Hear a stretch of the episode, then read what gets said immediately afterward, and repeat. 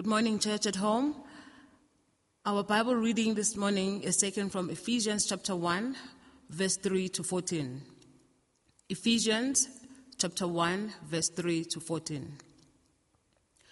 Blessed be the God and Father of our Lord Jesus Christ, who has blessed us in Christ with every spiritual blessing in the heavenly places, even as He chose us in Him before the foundation of the world, that we should be holy and blameless before Him.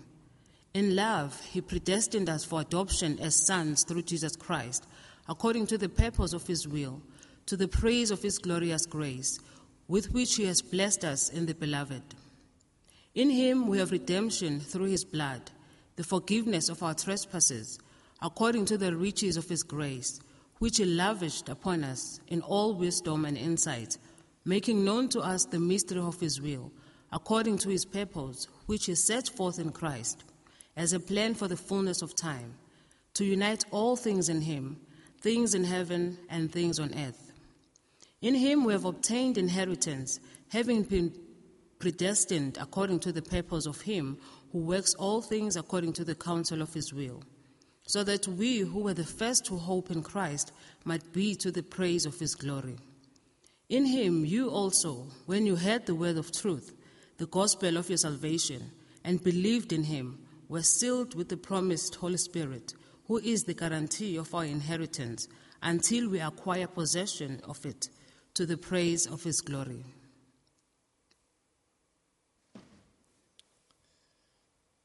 Good morning, uh, church at home. Thank you, Dudu, for that Bible reading. Thank you, Rafa, for those prayers.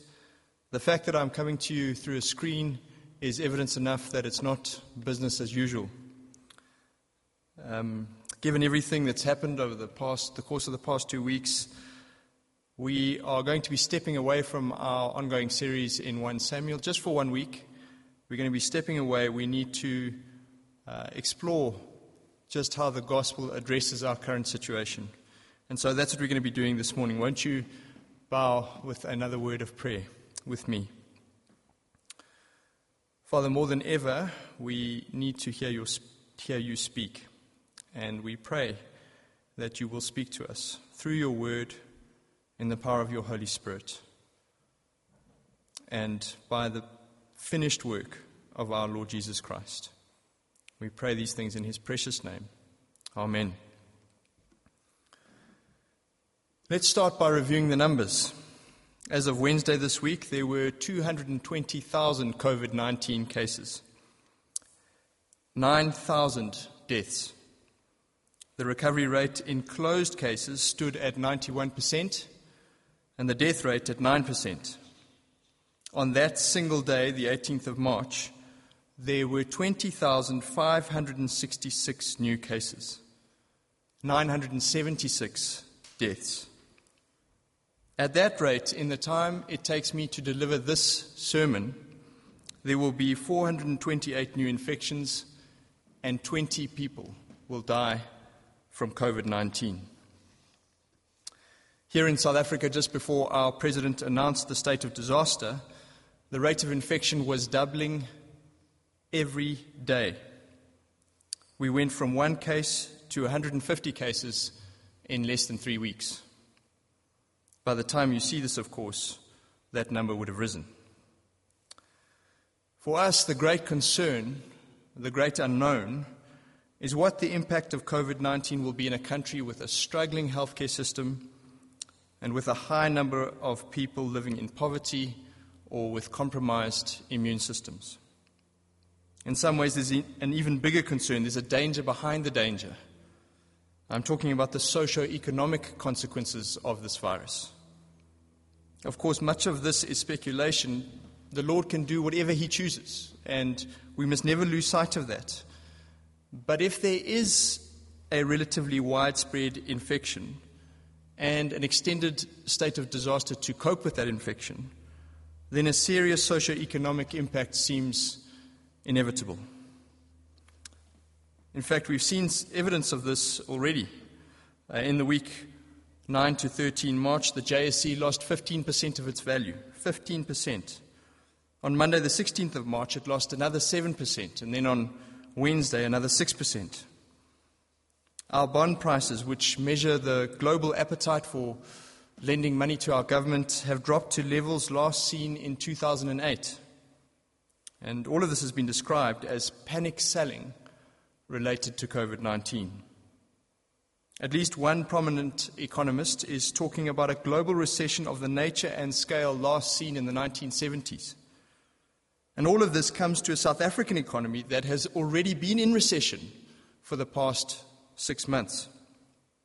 What this economic babble means for me and for you is that businesses are going to close, people will lose their jobs, and households will suffer. And so the average South African is scared. We are scared. We see the fear all around us, it's palpable. Panic selling on the JSE, panic buying in Checkers. It's scary. It feels a lot like we are standing on a beach, watching a wave that's started forming kilometers out to sea, and it's been steadily approaching steadily rising, and now it stands above us, high and dark, ominous, enormous, and we know exactly where it's going to break. Or it feels like that the wind is blowing and the storm is raging and the storm waters are rising. And it's really only a matter of time before those storm waters are lapping at the kitchen door. Now, why, you ask, are you giving us this doomsday diagnosis? Why the fear mongering? Why did you get us to download this when we could have gone on to News 24 and seen exactly the same thing for a lot less data? I'll tell you why. Because the first duty of a Christian in a crisis is to face up to the truth.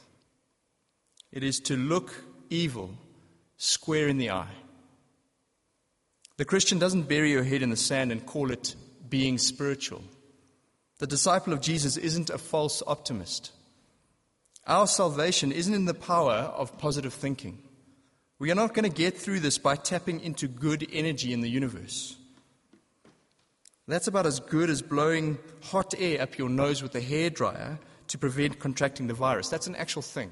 People are recommending that because heat supposedly kills the virus. I mean, it boggles the mind. One thing's for sure blissful ignorance doesn't kill the virus or the fear. Blind optimism doesn't kill the virus or the fear. It just magnifies the power of both. So let's rather be Christian and press deeper into the truth. Where did all of this start? Well, if you ask Zimbabwe's defense minister, and I quote, Coronavirus is the work of God punishing countries who imposed sanctions on us. Coronavirus is God punishing the West. I mean, what do you do with that? Let's start with the West. Is this a punishment on the West? The only little problem with that thesis is China. The virus started in China.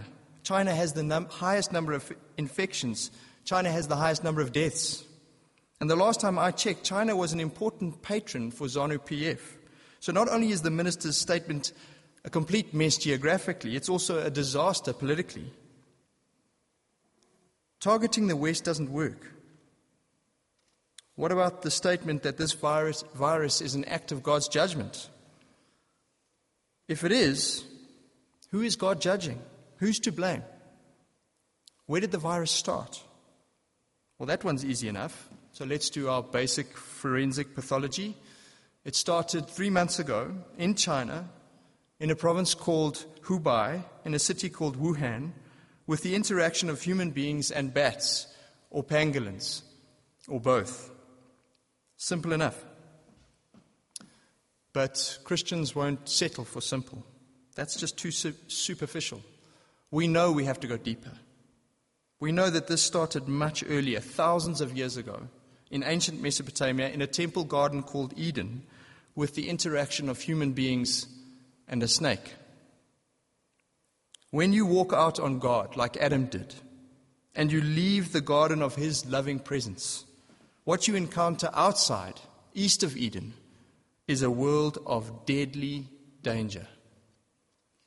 Jonathan Edwards described it like this It is no security to wicked men for one moment that there are no visible means of death at hand. It is no security to a natural man that he is now in health. The unseen, unthought of ways and means of persons going suddenly out of the world are innumerable and inconceivable. Unconverted men walk over the pit of hell on a rotten covering. And there are innumerable places in this covering so weak that they will not bear their weight. And these places are not seen. The arrows of death fly unseen at noonday. The, the sharpest sight cannot discern them. This world is a deadly, dangerous place. It always is. Sometimes we just can't see it. The coronavirus is just one symptom of an underlying condition, a deeper disease, a disease called sin. The global infection rate of this disease is 100%. The global death rate of this disease is 100%. You see, with respect to the defense minister, identity politics is not going to help us here. The problem isn't this group or that group. This is a fundamentally human problem, and it's for all of us. We have no one to blame but ourselves. Christians face up to that truth. Okay, but now what? Now that we've counted the possible toll of this evil, what next? Well, I'm going to ask that we spend the rest of our time counting our blessings. Not because the Sunday school song says that we should, not because we want to be heavenly minded when the world is falling apart. You know, ostriches go down into the sand and Christians go up into the clouds. We don't count our blessings because it's a pious way of distracting us from the real world. Our blessings are not a distraction, they are the very thing that is going to get us through. They are the very means by which we will overcome this evil and every evil. So let's consider them. Let's count them. There is no better place to go if you want to count your blessings than Ephesians chapter 1. Ephesians chapter 1, verse 3. Blessed be the God and Father of our Lord Jesus Christ, who has blessed us, blessed us in Christ with every spiritual blessing in the heavenly places. This is the great blessing passage. And in the rest of it, we have an absolute catalogue of God's blessings. But with the time and the data available to us, I'm going to give you just five. Five blessings from God to cling to, to meditate on, to pray through. Five blessings to sustain us in the days and weeks and months and years ahead. These are the blessings. A full recovery, a place in the family, a purpose in life, a hope for the future, a rock on which to stand. A full recovery, a place in the family, a purpose in life, a hope for the future, and a rock on which to stand. First blessing, a full recovery. It comes immediately in verse 4.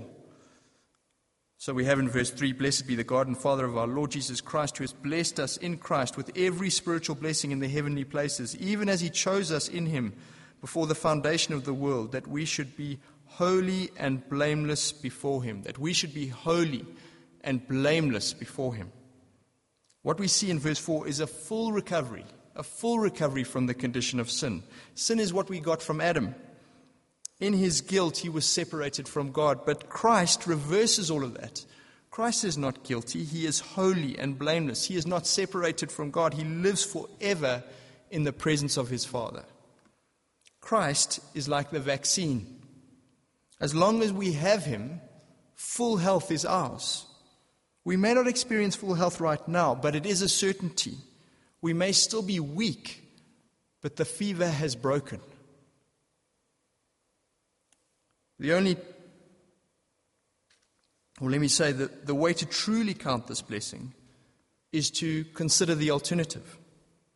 The alternative is to die in your guilt with eternal separation as your only prospect. And let me add that that is true whether you believe in hell or not.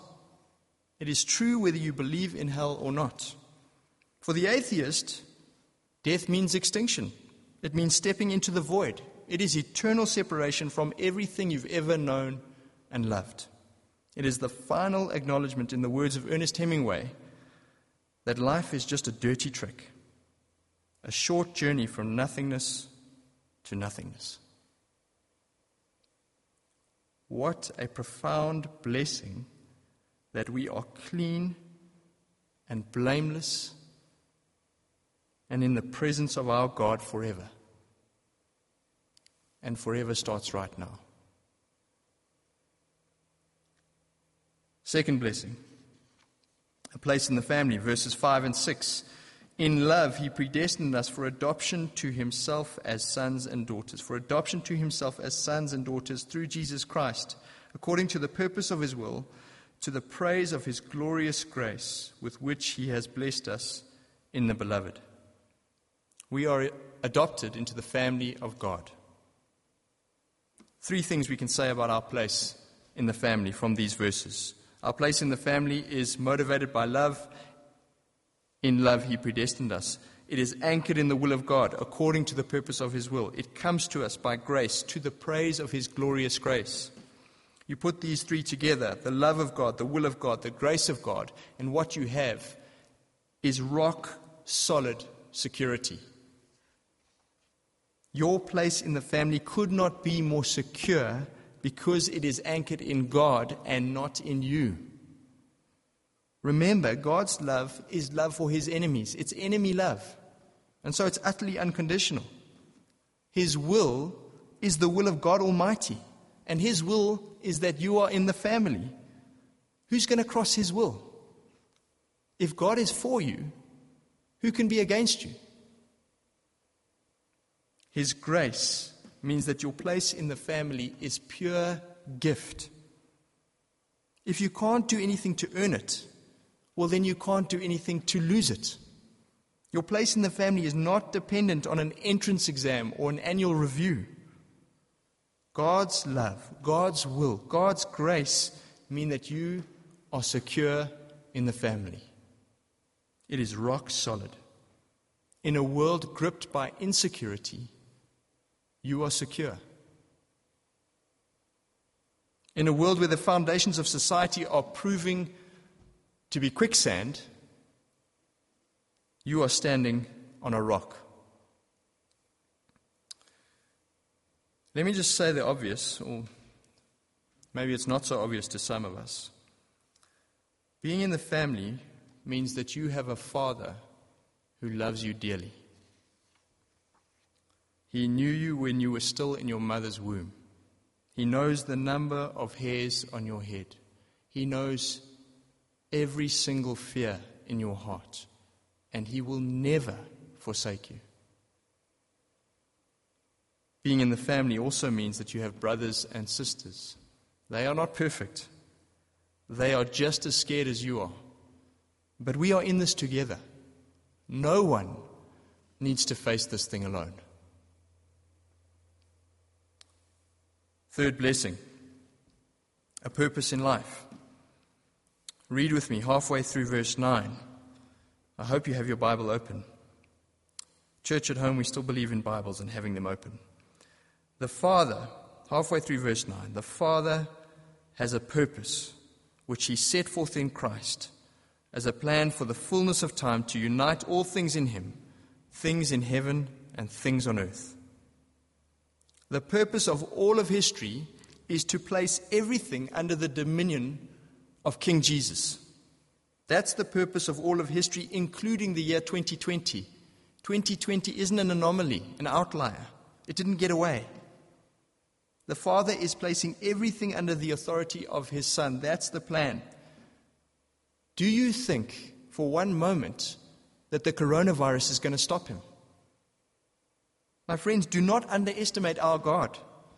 If you are tempted to think He can't do it or He's lost control, Remember the cross. Remember that cross. He took the greatest evil ever perpetrated and he turned it into humanity's greatest good, our finest hour. It seemed, on the surface of things, like we had killed God. It doesn't get more evil than that. That is the depths of evil. It seemed like evil and chaos had won. But God used that cross to save us from death and secure order and peace forever. Do you think a virus can stop him? We have such great comfort in the plans and purposes of God. They are such a blessing to us. Imagine the alternative. Imagine the alternative. If there is no God, then there's no purpose. The only thing, if there's no purpose, think about this. Not only do we have to endure the physical pain of suffering and death, but also the psychological torture of knowing that it was all for nothing. It counts for nothing. Our pain and suffering was meaningless. It was arbitrary. It was random. On the contrary, we have the enormous blessing of knowing the purposes of God to exalt King Jesus. And we don't just know it, we participate in it. Our privilege is to align our purposes with the purposes of God, our plans with the plans of God. He's invited us in to his plans and purposes. It is blessing upon blessing upon blessing. Fourth blessing hope for the future. Hope for the future. Verse 11 In him we have obtained an inheritance. And skip ahead to verse 13. In him you also were sealed, back half of verse 13, were sealed with the promised Holy Spirit, who is the guarantee of our inheritance until we acquire possession of it, to the praise of his glory. In him you have obtained an inheritance. 14. The Holy Spirit is the guarantee of our inheritance until we acquire possession of it. You have an inheritance. You know what it is? It's the universe. You are going to be in charge of the universe, kings and queens with Christ. And there's more, as if there could be more. There's more. You'll be in charge of a universe free from corruption and chaos. In that universe, there will be no sickness or death or crying or pain. Every tear will have been wiped away. I don't think we can even begin to imagine what that means. But we know it's ours. And we get a little taste of it, just a little taste of it now. How? Through the Holy Spirit. He is the deposit guaranteeing our inheritance. All the blessings we've mentioned already recovery, family, purpose.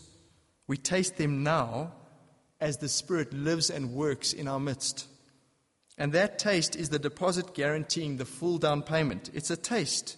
It's the taste. It's the entree. And the entree guarantees the full banquet. The entree means the main course is still to come. The main course is on its way. My friends, look back over your life. Just take a moment to reflect. If you have tasted any of the benefits of knowing Christ, just think back over your life. If you've tasted any of those benefits, the benefits of knowing Jesus, let them remind you that the fullness of God's blessings are coming. They are coming. Nothing can stop them from coming. They are guaranteed. And that should fill all of us with hope, even in these difficult times. Fifth and final blessing a rock on which to stand. This blessing is the blessing that holds all the other blessings together. Verse 7 In him we have redemption through his blood, the forgiveness of our trespasses, according to the riches of his grace. We have been rescued from the disease of sin. We have God's forgiveness. It is ours, and it's a gift. All of it. It's a gift, it's grace. These blessings, the ones mentioned in verse 7, are like every other blessing mentioned in Ephesians 1. They come to us in Him, they come to us through His blood. He is Jesus Christ. There are more than 10 references to Him in just these 11 verses. Every blessing in the heavenly places comes to us in Christ, and He is the crown of them all. He is the high ground to which we flee when the wave is about to break. He is the rock on which we build a house that can survive the storm. He is the reason this too will pass. And so I encourage you this morning put your trust in Him. He will give you the resources you need to carry on. Those are our blessings a full recovery, a place in the family, a purpose in life, a hope for the future, a rock on which to stand. My hope is that as you've been reminded of these blessings, your fears have subsided and your hope has risen just a little, just enough to help you take the next step in following Jesus. That's all we call to, taking the next step. We close with these three practical benefits of fixing your eyes on Jesus in this way. Three freedoms. First, we are free from giving ourselves to panic. We don't surrender to panic. It's a marvel. The great symbol of panic in our culture at the moment, believe it or not, is toilet paper. I mean, what's with the toilet paper? This isn't a stomach flu. It's not as if there are going to be rivers of snot running down the streets. Unless you want to be buried with a pack of 36, I just don't get it. We are not Australian. We are Christian. I'm just kidding. My Australian friends will forgive me. But the point is this we don't need to participate in the panic because at its heart, it is nothing but frenzied self preservation driven by fear. And that is not the mark of a Christian. Granted, all of us feel anxious. All of us are tempted in that direction. We're not above it. We're not above panic buying. But here's a practical suggestion. The next time you feel the anxiety rising within you, count your blessings. Count these five blessings. Recite them. You can remember them easily, each one of them, just with a single word recovery, family, purpose, hope, rock recovery, family, purpose, hope, rock. Remind yourself what, what each one of those words means. And when you do that, you are telling yourself the gospel. You are reminding yourself of the blessings we have in Christ, and therein lies the peace. That's the only place you'll find it. The only place we will find peace in this storm is in Christ Jesus. Another practical suggestion don't let corona statistics be the last thing you look at every night and the first thing you look at in the morning. Don't obsess over them. Take it as a given. These numbers are going to rise and they are going to rise fast, barring a miraculous act of God, which of course is possible. But barring a miraculous act of God, they're going to rise and they're going to rise fast. We don't need to be aware of every additional case. Okay, let's just leave that to the WHO. You don't need to fixate on that ticker. You must not index your anxiety to those rising numbers. It will ruin you. As I said, as a Christian, you don't stick your head in the sand, but you don't stick your head in the oven either. We enjoy every blessing in Christ and those blessings are secure. And so we don't need to surrender to panic. We don't need to. We have every reason not to. Second freedom we are free to love others. When we, are, when we are under the kind of pressure that we're under right now, our inclination is to collapse in on ourselves, to focus in on ourselves, to introspect. My wife reminded me this past week that it's only been a year since Hurricane Idai smashed into KZN and Zimbabwe and Mozambique and Malawi, leaving upwards of 3 million people either dead or destitute. Those people are long forgotten. We are busy staring at statistics and scrumming old ladies in aisle three to get the last bottle of hand sanitizer. They don't have access to potable water. I'm not saying this to guilt us. I'm saying it because there are still so many, many, many opportunities for us to love and serve our neighbors without being reckless. In the fourth century, the Roman Emperor Julian complained in a letter to his pagan high priest. And this is what he wrote He wrote, It is disgraceful that these impious Christians support not only their own poor, but ours as well.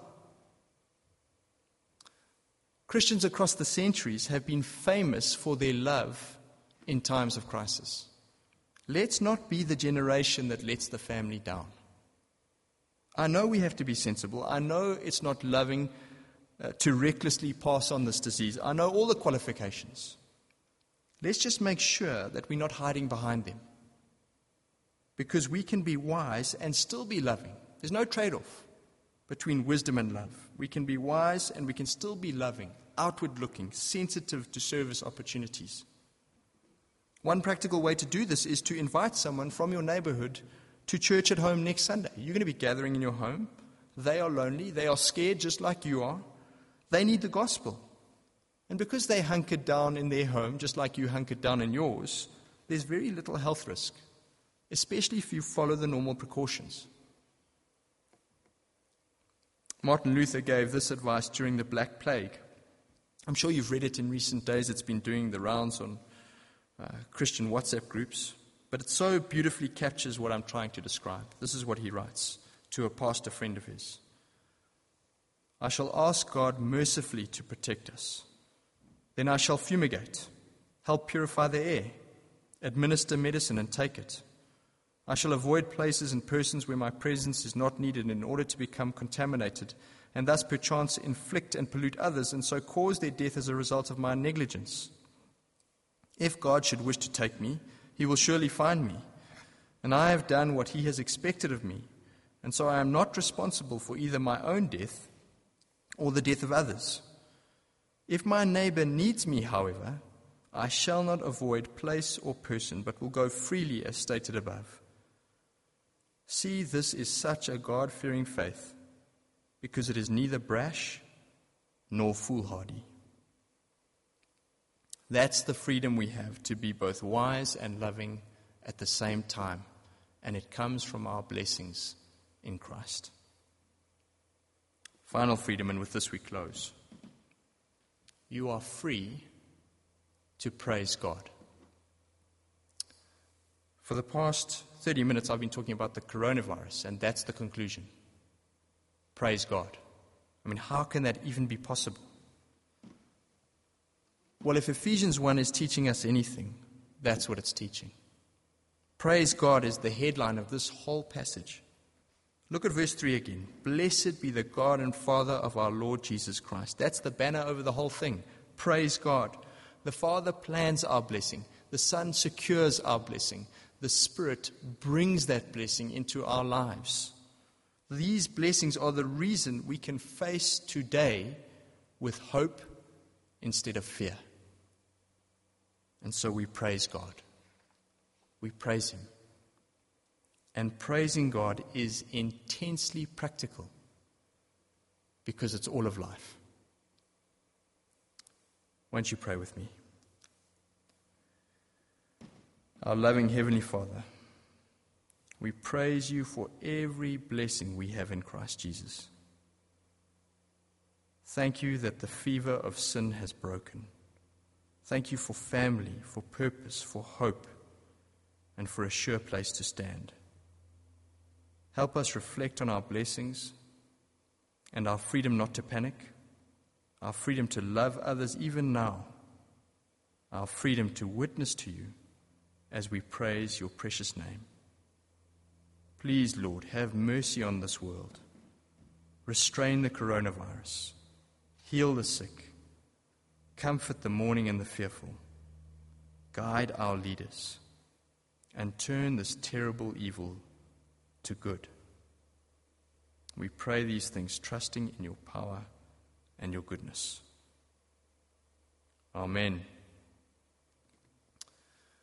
Well, I'm very tempted to invite you to our prayer room over to my right hand side and then to uh, enjoy a chicken wrap in the Christchurch Cafe.